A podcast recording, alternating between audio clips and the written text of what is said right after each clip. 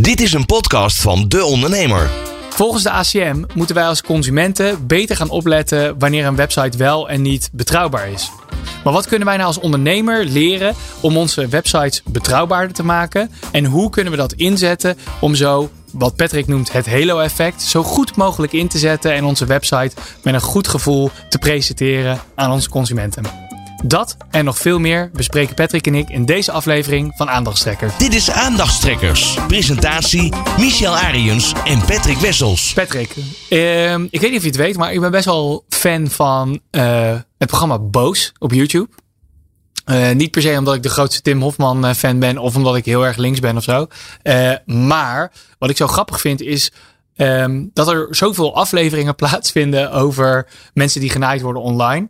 En bij heel veel van die afleveringen verbaas ik me oprecht gewoon over waarom iemand genaaid wordt. Waarom dus- ze erin trappen? ja, waarom ze erin trappen. Dus een of andere dropshipper die natuurlijk soort van zegt... ja, we leveren in één dag, duurt het fucking 16 weken. Ja. Weet je wel? Dus...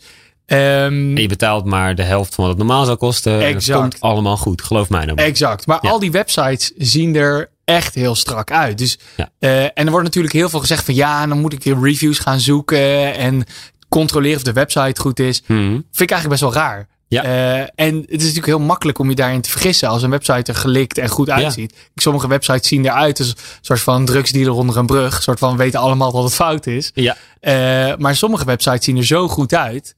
En dat is ook heel makkelijk hè, om zo'n website te bouwen. Volgens mij kunnen Ja, jij en ik in een uurtje een hele nette website bouwen. Ja, en met Eh, programma's als ja. Shopify kan je een webshopje hebben. Gewoon kwalitatief. Ziet Ja. er goed uit. Logootje erop. Voor, nou ja, voor een paar tientjes. Ja, nee, precies. En ik vind het ook wel grappig dat je het zegt, omdat ik een, eh, een campagne zag van de ACM, eh, Autoriteit Consument en Markt. En die gaf ook aan een tijdje terug. Eh, pas nou op voor onbetrouwbare websites. En toen dacht ik, ja, wat een goede boodschap, maar niet heus. Eh, dat heeft echt helemaal geen zin. En, en toen zei ze ook wel van, nou ja, stel dat je dus ergens voor het eerst gaat bestellen en je vertrouwt het niet helemaal, ga dan even controleren of alles klopt. En naar de website van de ACM enzovoort. Hè. Het doel is fantastisch en, en dat proberen ze natuurlijk met alle beste bedoelingen te doen. Ja, Eh, het helpt alleen niet. Want, want zo'n website die er gewoon heel goed uitziet aan de voorkant. Ja, waarom zou die dan überhaupt al onbetrouwbaar aanvoelen? Die hele fase ben je dan eigenlijk al voorbij. nou precies. En waarom zou je... niet over na gaat denken. Nee, en waarom zou je ook, eh, weet je, als je voor, ah, zeker voor een paar tientjes, ik bedoel, als je een lamp wil kopen voor 40 euro, ja, dan ga je toch ook niet. Hoe lang ga je dan googlen Ja. om uit te zoeken of het wel of niet echt is? Ja, precies. Op een gegeven moment ben je meer tijd kwijt aan het googlen dan dat die lamp had gekost eigenlijk. Dan had je het beter gewoon kunnen proberen. Dat was denk ik voordeliger geweest. Ja, precies. Als die dan niet komt, dan ben je nog een soort van spekkoper. Ja, of voor 5 euro duurder bij de bol eh, gehaald met een soort van hè, de betrouwbaarheid van, van zo'n grote partij. Nee, klopt. Maar, maar dat, is dus, dat is dus wel een probleem van websites. Hè. Die ACM zegt dat ook niet voor niets. En, en dat herken ik wel. Eh, het lastige is alleen dat je dus eh, met hoe zo'n website eruit ziet... heel makkelijk beïnvloedt wat mensen daarvan vinden. Ja, hoe komt dat dan? Eh, en dat noemen we het halo-effect. Eh, en dat halo-effect dat is eigenlijk iets makkelijker uit te leggen... als we het even naar de persoonlijke wereld trekken. Ja, Eh, nou ja, we kunnen moeilijk nu zeggen hoe we er precies uitzien, want dit is tenslotte een podcast. Maar stel dat ik hier binnen was komen lopen in een soort van eh, versleten tuinbroek met gaten overal. eh, nou ja, warrig haar, niet Zoals geschoren. Nou ja, een beetje zoals jij eruit ziet. Eh, stel dat ik dat had gedaan en dan nu was gaan vertellen hoe dat hele effect dan in elkaar zit. Dan denk je, ja, dat zal wel. Eh, volgens mij ben je net van de straat komen lopen en heb je al in drie, in drie weken gedoucht. Dus ik weet niet of jij mij dat kan vertellen. Eh, terwijl als ik hier was gekomen en ik had een, eh, een net Colbert aangedaan, overhemdje eronder, nette pantalon aan, eh, lakschoentjes erbij en ik had jou precies gezegd hoe het zat, dan had je het waarschijnlijk meteen geloofd. En dat komt een beetje omdat jij kijkt hoe ik eruit zie. Je, jij kunt mij verder niet zo goed inschatten op dat moment. Ik ben dan nieuw voor jou.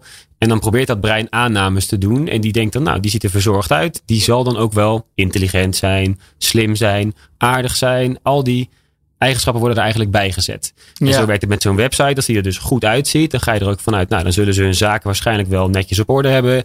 Krijg ik mijn spullen waarschijnlijk op tijd? Betaal ik een niet te hoge prijs? Het zal allemaal wel kloppen. Ja. Puur om hoe het eruit ziet. Omdat je gewoon geen idee hebt en dat brein weet niet goed waar die zich aan vast moet houden. En dan ga je kijken naar wat er wel is. En dat is hoe het eruit ziet. ja, precies. Dus het vertrouwen in, in de website wordt verhoogd hè, naarmate dat het er beter uitziet. Nou, dat is op zich ook wel logisch. Ja, Ik bedoel, ja, eh, hoort er ook een beetje bij. Ja. Eh, sterker nog, je kan ook gewoon tegenwoordig reviews faken. Dus uh, het is natuurlijk best wel makkelijk om een goede gevel Ja. geverfd te hebben. Waardoor mensen Ja. denken, oh ja, dit is een betrouwbare winkel. Ja, de voorkant eh, netjes eruit laten zien is niet moeilijk meer online. Dat denk ik zeker. Nee, dat klopt. Maar ik denk aan de andere kant. eh, is bijvoorbeeld, nou, eh, een, een, het precieze tegenovergestelde is dat eh, mijn vrouw was op zoek naar. eh, we hebben drie hele grote bomen in onze tuin. En we hebben dit huis dit jaar gekocht. Dus we dachten van ja, misschien moeten we één van die bomen soort van weghalen. Want het is wel echt heel donker in onze Je gaat ergens een boom terugplaatsen, toch? Neem ik aan. Eh, Ergens uiteraard, in Brazilië uiteraard. of zo. Ja, ja, heel ik, goed. ik, ik, dok al 5 euro bij de KLM als ik als ik ga vliegen. Oh, dus er zijn hele bossen al van jou. Ja, precies. Dan is het goed. Dan, dan mag je hakken. Maar dus, dus die, die boom moest weg. En het was zo'n grote boom dat wij dat niet zelf zouden kunnen. Een soort van, ja, ik wil zeggen dat ik handig ben, maar zo handig ben ik zeker niet. Dus wat, ehm dus ehm Caroline ging op zoek naar waar, waar kan ik zo iemand vandaan halen. En dat was dus een man die toevallig bij ons in de straat woonde. Dit is geen grap. Ze zat gewoon te googlen en ze kwam bij die eh, man terecht. Maar die website was gewoon gebouwd in zo'n Wix of in zo'n super slechte beelden. Echt oprecht een hele slechte website. Soort van, als ik het zag, dacht ik, dit is echt extreem onbetrouwbaar en traag. En het werkt niet op mobiel. Maar dit is dus een echt persoon. Dus er is, denk ik, ook nog een enorme gap tussen de soort van de scammers of de dropshippers. Die eigenlijk te mooi om waar te zijn, achtige websites bouwen. En dus hele goede, eerlijke ondernemers. Ja. Die gewoon simpelweg het tegenovergestelde van de Halo-effect aan het doen zijn. En eigenlijk gewoon Ja. zo'n onbetrouwbaar uitziende website aan het maken zijn. Mhm. Waardoor ze gewoon stevast klanten verliezen. Ja, of niet per se. In dit geval, eh, heeft diegene bij jou die boom eruit gehakt? Ja, dat ja, ja, is toch gelukt. Dus diegene heeft in ieder toch geval gelukt, zijn conversie gehaald. Daar kun je niks van zeggen. Eh, en ik sluit zelfs niet uit dat hij dat veel meer doet. En, en wat dat betreft is het ook niet, ehm, denk ik, voor iedere website ideaal om er maar perfect en gelikt uit te zien. En natuurlijk, dat Halo-effect, dat geeft voordelen. Want dan denk je meteen, of tenminste eigenlijk zonder na te denken, ga je er meteen vanuit dat het goed is. Ehm, terwijl in dit geval, ja, jij wil die boom om laten hakken. Dat wil, daar wil je even over nadenken. Dat is niet iets wat je drie keer per dag doet. Sterker nog, in jouw geval is je tuin dan ook meteen leeg. Dus Ja, dat- precies. dat is iets, daar steek je even tijd en moeite in. Ja, Ehm, en, en daar zit nog wel een belangrijk onderscheid. Dat op het moment dat je dus meer moeite daarin steekt, eh, dan zou zo'n Halo-effect veel minder effectief zijn. En als je dan alleen maar een mooi voorkantje hebt en vervolgens eigenlijk is er niet zoveel. Als je wat onderzoek zou doen, kom je er al misschien wel achter dat die reviews heel erg op elkaar lijken. Of dat er allerlei Engelse teksten tussen staan. Ehm, en dan zit je dus eigenlijk in een soort van meer intensieve zoektocht naar een product of oplossing. En dan nee, is het juist ik- fijn om dat Halo-effect niet te gebruiken. ja, ik snap wat je bedoelt. Misschien was mijn voorbeeld niet de juiste. Maar ik denk uiteindelijk is het zo Maar dat... er zijn websites die heel slecht zijn. Nou, dat is het. En, en ik denk dat ondernemers zich ehm, misschien nog onvoldoende realiseren dat doordat er, nou ja, quote-unquote scammers. Ik, zou, ik denk dat er heel veel mensen zijn, gewoon jonge jongens, die een, eh een videootje op YouTube hebben gezien over hoe ze miljoenen verdienen als dropshippers. En denken: oké, let's go, wat kan ik verkopen? Ja. Ehm, die misschien onderschatten. ehm, eh, en dan bedoel ik de ondernemers. eh, wat, wat dat doet met de concurrentie. Want eigenlijk, wat dit betekent, de reden waarom de ACM met zo'n richtlijncampagne komt, heeft te maken met dat er dus steeds meer meldingen komen van consumenten en bedrijven die opgelicht worden. Of in ieder geval, ja, nou ja, die iets missen. kopen en uiteindelijk gaat het niet zoals het, eh, zo, zoals het bedacht was. Er gaat ergens iets mis. Ja, exact. dus er moet, dus we moeten erover na. Dus zij, de AC ACM denkt, oké, hier moeten we iets mee. Dus die komt met een campagne van, oké, hoe kunnen we consumenten hiermee redden? Mhm. Terwijl de grap is eigenlijk ehm, dat ik denk dat ondernemers eh, die luisteren, misschien jij niet die dit hoort, maar eh, de meeste ondernemers die er dus luisteren, onderschatten daarmee waarschijnlijk ook hoe sterk die concurrentie aan het worden is op basis van, van dus een betere gevel, een mooiere website. Ja, jij bedoelt eigenlijk als ik een middelmatige website heb staan, qua hoe die eruit ziet dan, Ja. dan leg ik het nu af tegen die slimme jongens die die mooie voorkant bouwen, toch? Dat, Exact, bedoelt, exact. Dus de concurrentie wordt groter omdat, eh, omdat nou, ik moet, eh, ik ga nog een klein uitstapje maken. Is de, eh, wat ik bijvoorbeeld ehm, las voor, dit was voor coronatijd, zo twee, twee, twee jaar geleden. Toen was er ehm, was een artikel en dat ging over Norwegian, dat is een vluchtmaatschappij. En de, de, de discussie ging dat er eigenlijk oneerlijke concurrentie is op de vliegtuigmarkt. Want wat is nou het probleem? Als KLM ehm, wil concurreren met bijvoorbeeld Norwegian, dan kunnen ze het natuurlijk hebben over een soort van geweldige Hollandse bodem en eh, et cetera, et cetera. Maar hun uh, vloot is op zijn minst 10 jaar oud. Want een vliegtuig wordt 15, 20 jaar afgeschreven. Terwijl Norwegian, die koopt dus de nieuwste vliegtuigen die op dat moment beschikbaar waren. Mhm. Voor dezelfde, snap je? Voor de, een nominale investering die voor de KLM hetzelfde zou zijn. Ja. Maar dus de nieuwste vluchtmaatschappijen die dus net starten, die hebben dus ook de fijnste vliegtuigen. Aha, met de nieuwste media items, met de lekkerste stoelen. Mhm. Puur omdat zij nieuwer zijn. Ja, maar geen KLM chocolaatje. Nee, precies. Dat is dan het.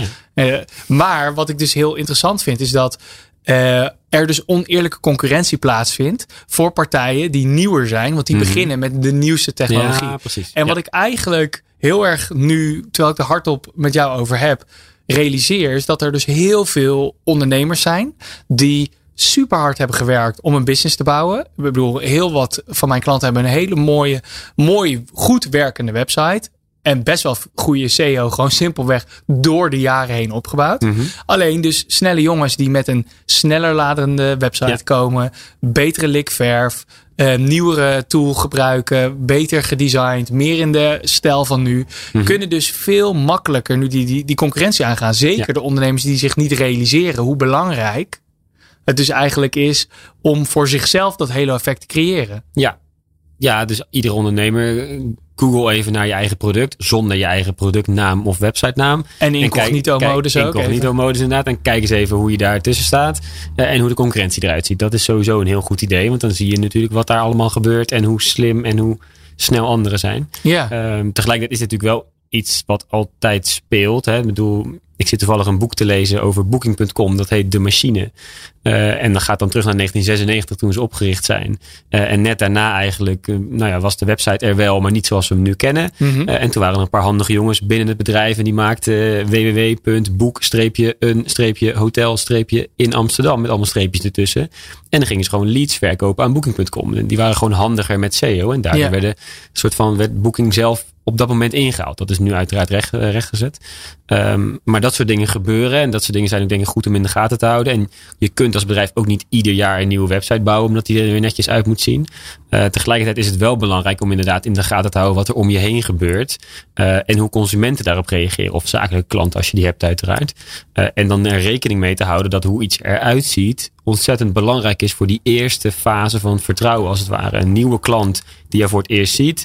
Eh, die een website te zien krijgt die iets minder mooi is dan die van de concurrent. Nou ja, die ben je relatief makkelijk kwijt. En, en daar zit wel degelijk een pijnpunt, denk ik, waardoor je minder nieuwe klanten aantrekt. Maar zullen we, eh, zullen we gewoon voor de luisteraars dus een, een, een lijstje maken met soort van: oké, hoe kun je nou als ondernemer dan die betrouwbaarheid of je Mhm. eigen halo effect soort van versterken? Dus wat zijn de stappen waar je over moet nadenken? Want we hebben, we hebben het al ge- gezegd eigenlijk. Het eerste stukje is hoe het oogt, hè? Ja. Design. Ja. Maar bedoel En voor jij. het design hoef je alleen maar de trends te volgen die er nu zijn. De- de- de- hè, dat is ook nog eens, want over smaak valt de twist uiteraard. Eh, alleen er zit het veel meer in de herkenbaarheid. Dus op het moment dat 9 op de 10 websites ineens allemaal een witte achtergrond hebben en, en die producten veel verder uit elkaar zetten, waardoor er veel meer witruimte is, ga daar nou maar in mee. Tegen de stroom inzwemmen is veel moeilijker. Ja, precies. Ik zie ook toevallig bijvoorbeeld nu steeds meer webshops die heel mooi in de header soort van een Kio of een Google review score netjes laten zien. Ja. Nou, dat was twee jaar geleden. Deed bijna niemand dit nog. Nee. Dus dat zijn ook ontwikkelingen die je Ja, die bijvoorbeeld trends in de gaten houden is de makkelijkste manier om het design in ieder geval af te stemmen op wat mensen gemiddeld genomen het best waarderen. Eh, of het mooiste is, dat is een tweede. Eh, maar het wordt in ieder geval het makkelijkst verwerkt door het brein. Dus dat Ja. helpt enorm. En wat ze gewend zijn, eh, hè, wat ze ook verwachten op een betrouwbare website te zien. Ja. Maar ik bedoel, dat is de basis. Heb je het Mhm. likje verf gehad? Dat is hartstikke leuk. Ja. Maar ik zie ook heel veel websites die gewoon heel traag zijn. Hè? Mhm. Dat je eh, snelheid is bijvoorbeeld iets wat mensen heel erg onderschatten. Die denken, nou, wat wij heel erg veel zien langskomen zijn bijvoorbeeld mensen die helemaal trots een Shopify webshop hebben gemaakt. Maar dan zoveel apps hebben toegevoegd. Ja, en een referral app. En we willen nog een review app erbij. En we moeten nog Mhm. deze app. En allemaal kleine Lego blokjes die de website enorm vertragen. Ja, kan ik je nu al vertellen. Als iemand vanuit een advertentie of vanuit een Google zoekopdracht heel lang moet wachten, haakt die af. Ja. Sterker nog, Google gaat je daar ook nog eens extra voor eh, benadelen. Dus hele trage websites hebben gewoon pech. die komen Ja. lager in de resultaten. Dus snelheid, vergis je niet, is super belangrijk. Ja, en ik heb een, eh, een hele goede tip daarvoor, die vooral geen ondernemer moet opvolgen. Geen afbeeldingen op je website. Dat doe ik namelijk. Mhm. Ik ben tekstschrijver en dat werkt fantastisch. En daardoor laat mijn pagina best snel. ja. Eh, terwijl die daarvoor niet per se 100% geoptimaliseerd is. Maar omdat je de afbeeldingen weglaat, dat scheelt enorm. ja. Ehm, dus dat Lastig is niet, als je producten wil verkopen. precies, dus dat is niet de beste tip om die afbeeldingen weg te laten. Maar wel inderdaad die snelheid, dat herken ik. Dat is enorm belangrijk. En die afbeelding kun je dus wel optimaliseren bijvoorbeeld en dergelijke. Ja, Ehm, en aan de andere kant van het spectrum, wat mij te binnen schiet. eh, Ik weet van een aantal klanten die ik heb. ehm, die voorspellen welke pagina mensen gaan openen. En dan wordt je laadtijd nul.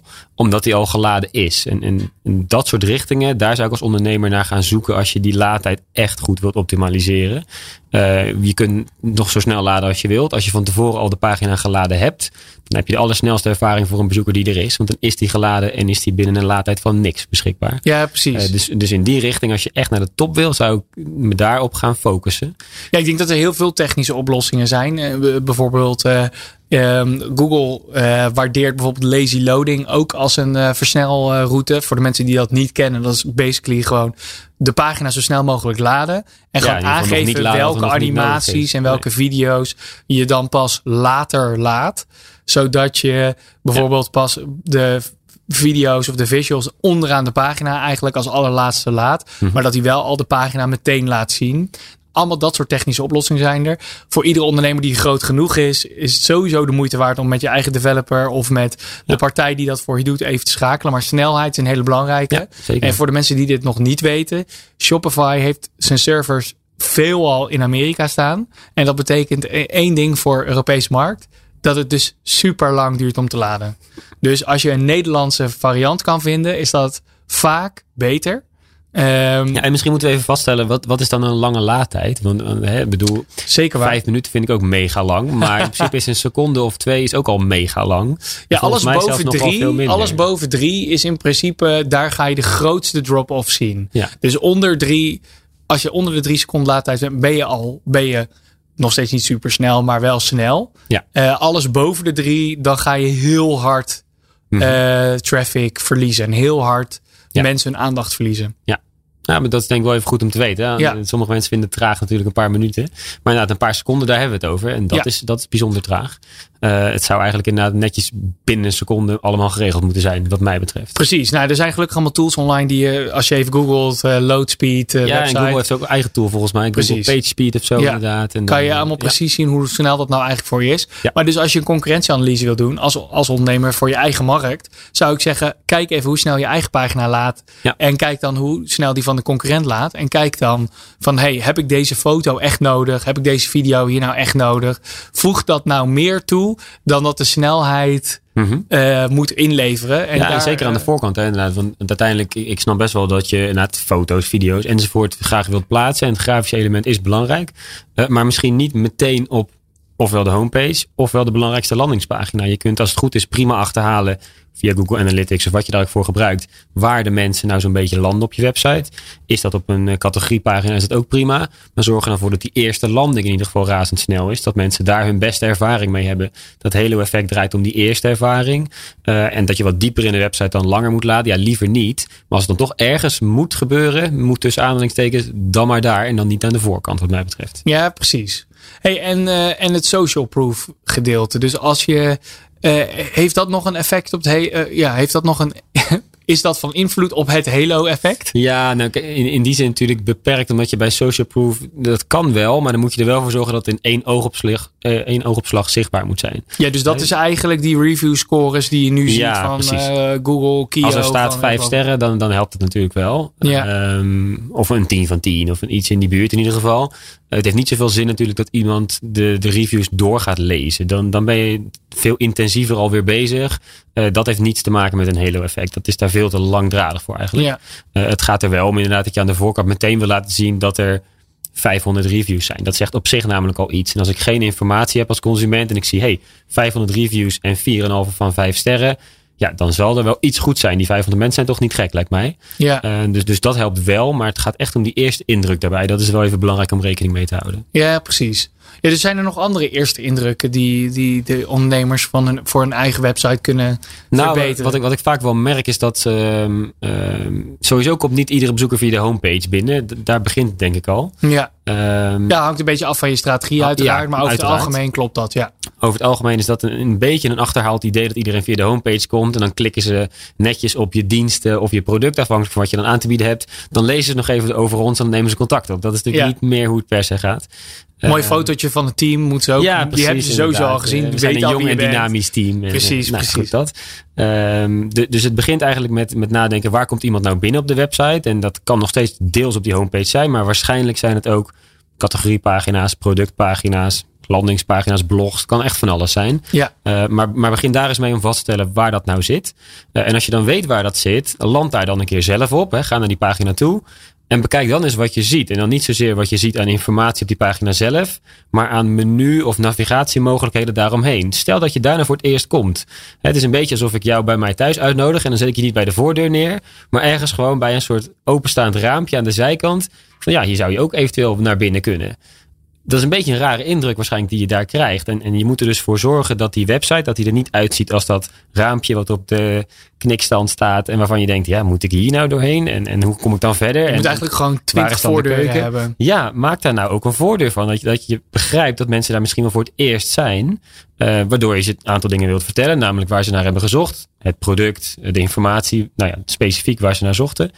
Plus wat je nog meer te bieden hebt. Dus wie je inderdaad bent, uh, waarom je betrouwbaar bent. Denk aan die reviews.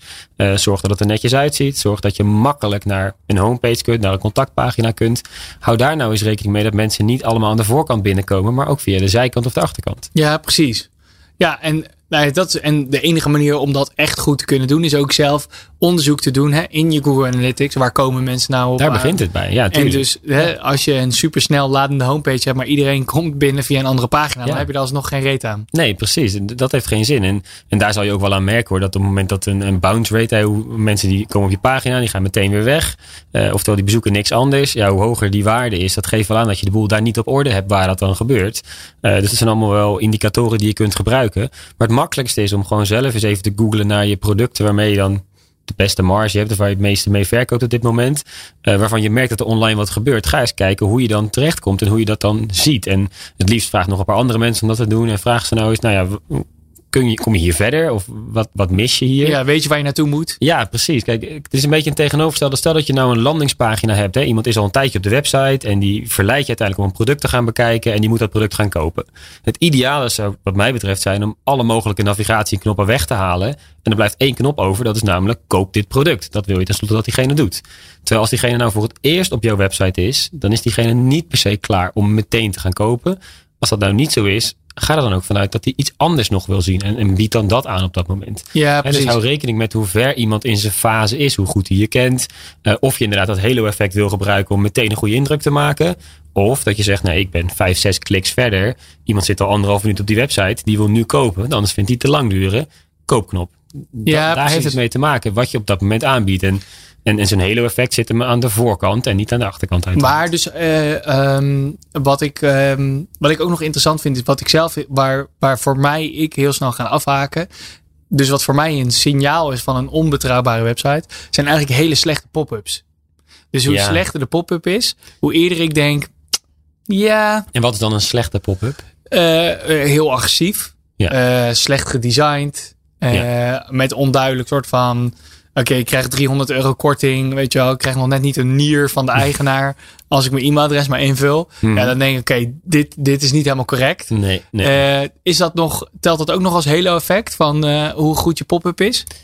Uh, het draagt wel bij. Ben je dan aan al te laat? Als die heel snel is, draagt wel bij aan je eerste indruk natuurlijk. Dus ik denk dat die, dat die meer zit in eigenlijk die imago en indruk dan in per se in de halo effect. Mm -hmm. uh, omdat je hem niet meteen ziet, hoop ik. Anders heb je echt een vervelende pop-up te pakken. Uh, dus als hij zo vroeg is, dan ja, is het ook als echt hij er al meteen staat, dan, dan is ja, bijna geen pop-up meer, zeg maar.